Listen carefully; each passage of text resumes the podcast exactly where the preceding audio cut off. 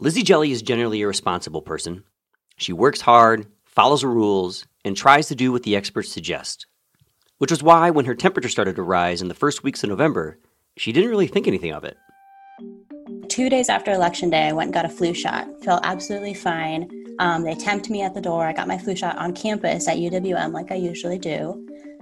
And did that, was totally fine. Went to work after, went home. Next day was my day off, and I was like, oh, my muscles are kind of sore today, which I thought was pretty normal because I usually have sore muscles after a flu shot.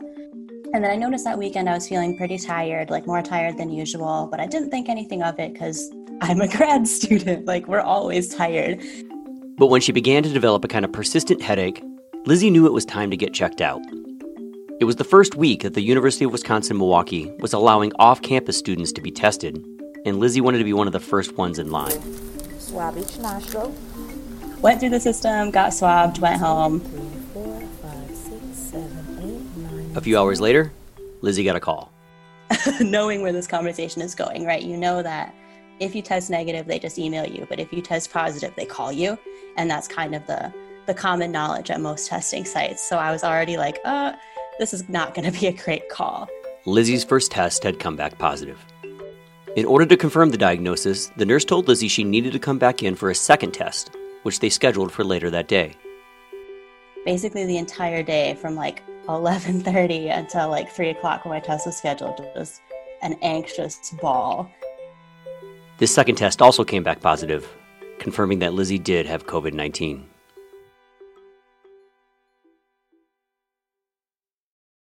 Lizzie's initial reaction was shocked. Though she worked at a job that required her to come into the office, her contact with other people was really minimal. And what's more, she even went above and beyond the Center for Disease Control's recommended guidelines. because I was like, I've literally done everything I was supposed to do. I sanitized my groceries for Pete's sake. Like, how did I catch COVID? Like, have no clue where I got it except from just uncontrolled community spread. Kind of a wake up call. We were like, kind of shocking.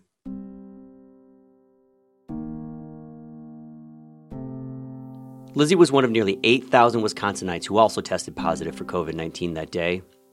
It was reflective of a moment when the coronavirus pandemic was simply out of control in the state. But Lizzie's experience is also reflective of what exactly makes a pandemic a pandemic community spread. Despite following all of the rules and taking every precaution, Lizzie still caught the virus. And in that window of time between when she first became contagious and then found out she had the disease, she could have transmitted it to other people as well.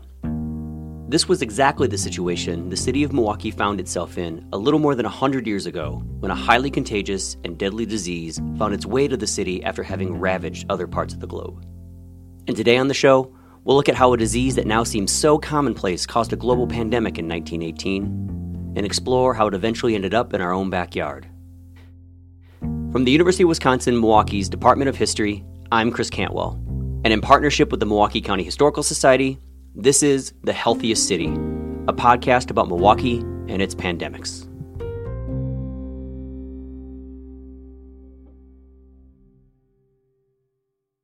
So, the story of the influenza's arrival in Milwaukee in late 1918 goes well beyond the city's boundaries.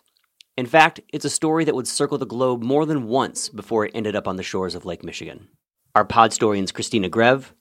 Heyo, I'm Christina Grev and Katie Bischof. Hello, my name's Katie Bischof. Have the story. In September of 1918, a sailor on leave from a U.S. Navy station traveled north toward America's heartland. His name was Vernon Stacy from Huntington, Virginia, and he was heading up to visit his friend William Westphal, who was feeling unwell as of late. During his trip, Vernon began to feel a little under the weather, too.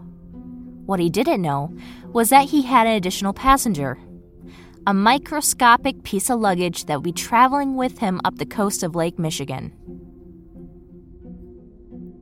That microscopic piece of luggage is the topic of our podcast today the grippe, otherwise known as the Spanish flu.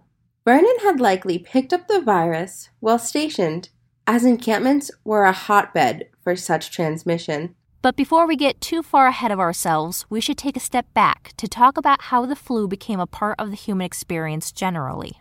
Earliest accounts of an influenza epidemic date back to the year 1173, and several other reports of outbreaks occurred during the 14th and 15th centuries. Starting with the first reputable effort to document influenza in the 17th century, documentation has become increasingly more reliable. The common flu we know of today first appeared in 1918. A 2014 study published the origins of the specific virus that caused the Spanish flu. It found that the virus was most likely linked to North American birds. Avian flu viral strains were also linked with a virus in horses that spread throughout horses and mules in North America in 1872. It is plausible that the virus was transmitted from horses to birds, where it evolved and eventually made its way into humans in early 1918. Today, we have the flu vaccine available to help protect us from the flu and limit infection rates each year. In 1918, however, this was not the case. Now, with greater knowledge of public health and the ability to track the spread of viruses with modern technology, we have a better understanding of disease outbreaks. Michaela Sullivan Fowler, who is a public historian and health science librarian at the University of Wisconsin Madison, explained the impact that the influenza of 1918 had on the world. It became epidemic, pandemic proportions, mainly or mostly in part because of the war. So its its transportability was massive and so it wasn't a normal, quote unquote, virus. It wasn't something that was mutating as it was going along. It wasn't an Ebola. But in the time that it was in, there were no antivirals, there were no antibiotics, there were no ventilators. The timeline was shortened by the fact that the virus never seemed to act alone. The virus would be accompanied by bacterial infection causing pneumonia, which filled the lungs, triggering respiratory distress. And that's what killed people pneumonia. If you happen to catch the flu, you could have only 24 to 48 hours until you were dead. The demographic in terms of morbidity and mortality in the 1918 population was mostly young people between the ages of 18 and 32, which had an eventual effect on you know, the rate of reproductive adults, the life expectancy in the planet. I mean, everything was affected by these enormous numbers. To put it simply, the events of the First World War and the condition that it created for soldiers and civilians alike provided the perfect opportunity for the spread of the influenza. The countries that formed the Allied and Central Powers were colonial powerhouses, leading to a massive mobilization of troops from around the world and converging on the European and African fronts. Additionally, the introduction of trench warfare as the advancement of troops came to a standstill created unsanitary environments, as soldiers were confined in close proximity to one another in the trenches surrounded by mud and filth. The virus became just as deadly if not more so, than the war. If you didn't die from the war, you died from the flu. You had groups of mainly young men who were like, you know, two to 500 to a thousand men in a camp, hundreds of men in trenches, hundreds of men on transport ships, hundreds of men living together in close quarters, and a virus that was just transferring from one to the next.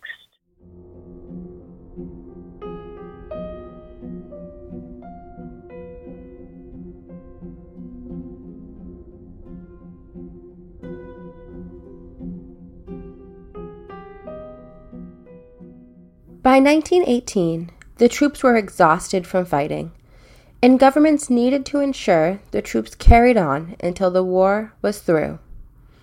Newspapers from the Allied and Central Powers placed an embargo on discussing the flu in print to help circumvent the loss of volunteers for the front lines. Spain, a neutral country, was the first to print nationally about the sickness. From there, word spread to surrounding countries. They began calling it the Spanish influenza, despite the fact it was already scattered throughout all of Europe.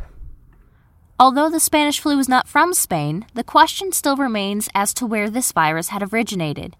Michaela Sullivan Fowler offers a couple of theories. Whether or not it started in Étaples, France, from a pig farm.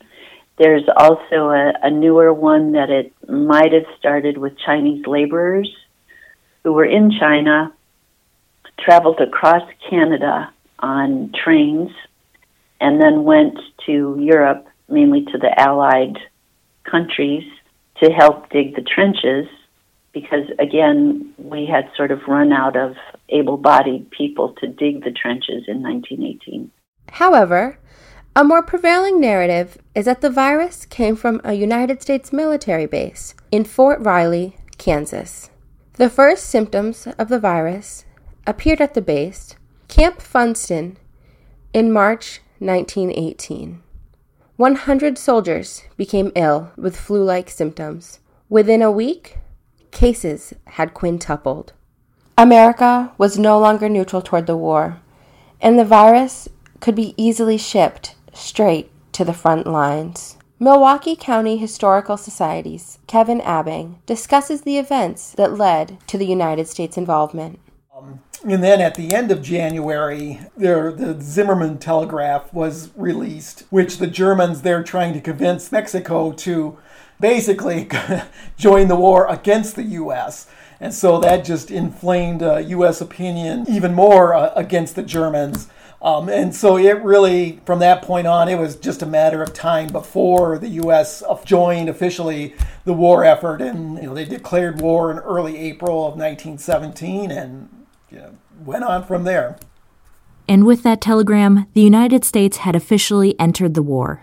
Send the word, send the word over there that the Yanks are coming, the Yanks are coming, the drums rum coming everywhere. So prepare, say a prayer, send the word, send the word to beware. We'll be over, we're coming over, and we won't come back till it's over, over there, over there. The Allies were in desperate need for American troops, so the U.S. enacted a draft in June of 1917, which lasted throughout the war, creating an American army of over 4 million soldiers.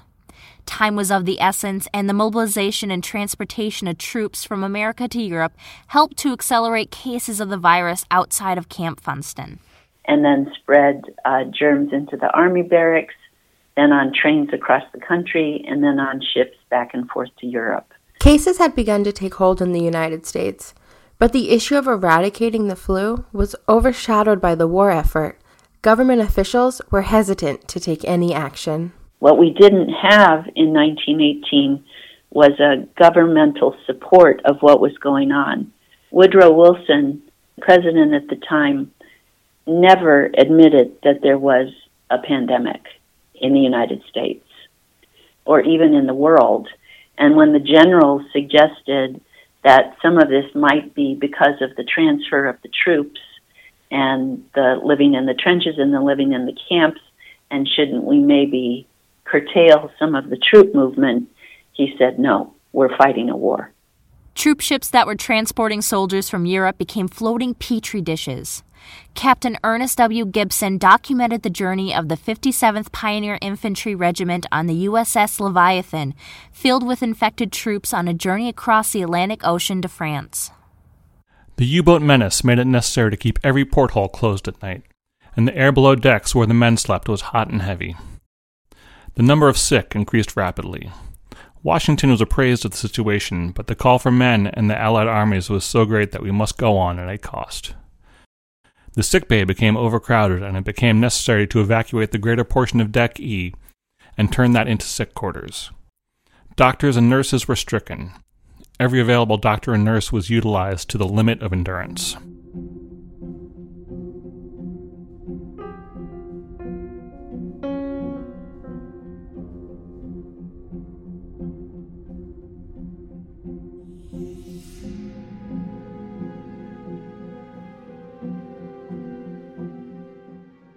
September 1918, a second wave of the pandemic hit. This wave was responsible for most of the deaths. One of the first outbreaks was at Camp Devens, a military training facility just outside of Boston, Massachusetts. Troops from all over the United States were being sent to the East Coast in order to be shipped straight to the front lines. This caused the virus to quickly spread, making eastern bases a hotspot for the influenza. However, the flu did little to circumvent the overflow of naval bases in the East Coast, which resulted in sailors being shipped to different bases, such as the Great Lakes Naval Station in Illinois. The Great Lakes base published a daily newspaper called The Bulletin, and in their September 5th edition, the front page headlines read Stationed to have 4,000 recruits from the East. Even during this time, as the flu ran rampant through the different encampments, soldiers and sailors were still coming and going. Kevin Abing explains. Um, you know, the commandant of the, the station, you know, they were granting leaves for soldiers. You know, they're heading out to the you know to the cities to, to have a good time and everything and of course they're you know they're they're carrying the virus with them the great lakes station praised themselves on the lack of influenza cases in a bulletin article entitled total absence of grippe here constitutes unsolved mystery from september 13th stated that despite the epidemic in other parts of the country great lakes is comparatively free from the grippe the very next day, however, the station bulletin reported a different story. The influenza, or the Spanish grippe, as it has been commonly known for the past few months, which has been raging throughout Europe, has finally reached Great Lakes. The disease first appeared on the station last Wednesday, and since that time, about 200 cases have developed.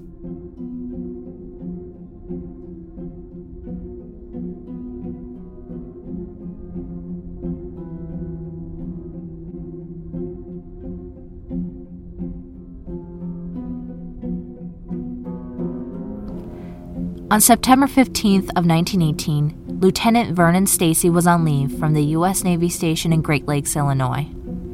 His final destination? Milwaukee. While visiting a sickly friend, Vernon came down with something as well and checked himself into the emergency hospital.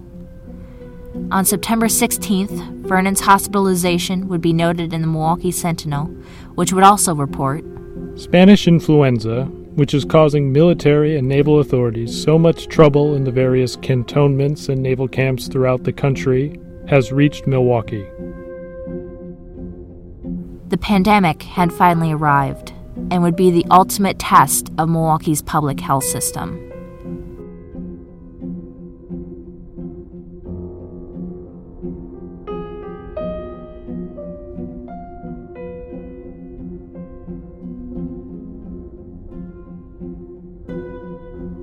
Christina Grev and Katie Bischof are dual public history and library information science master students at the University of Wisconsin Milwaukee.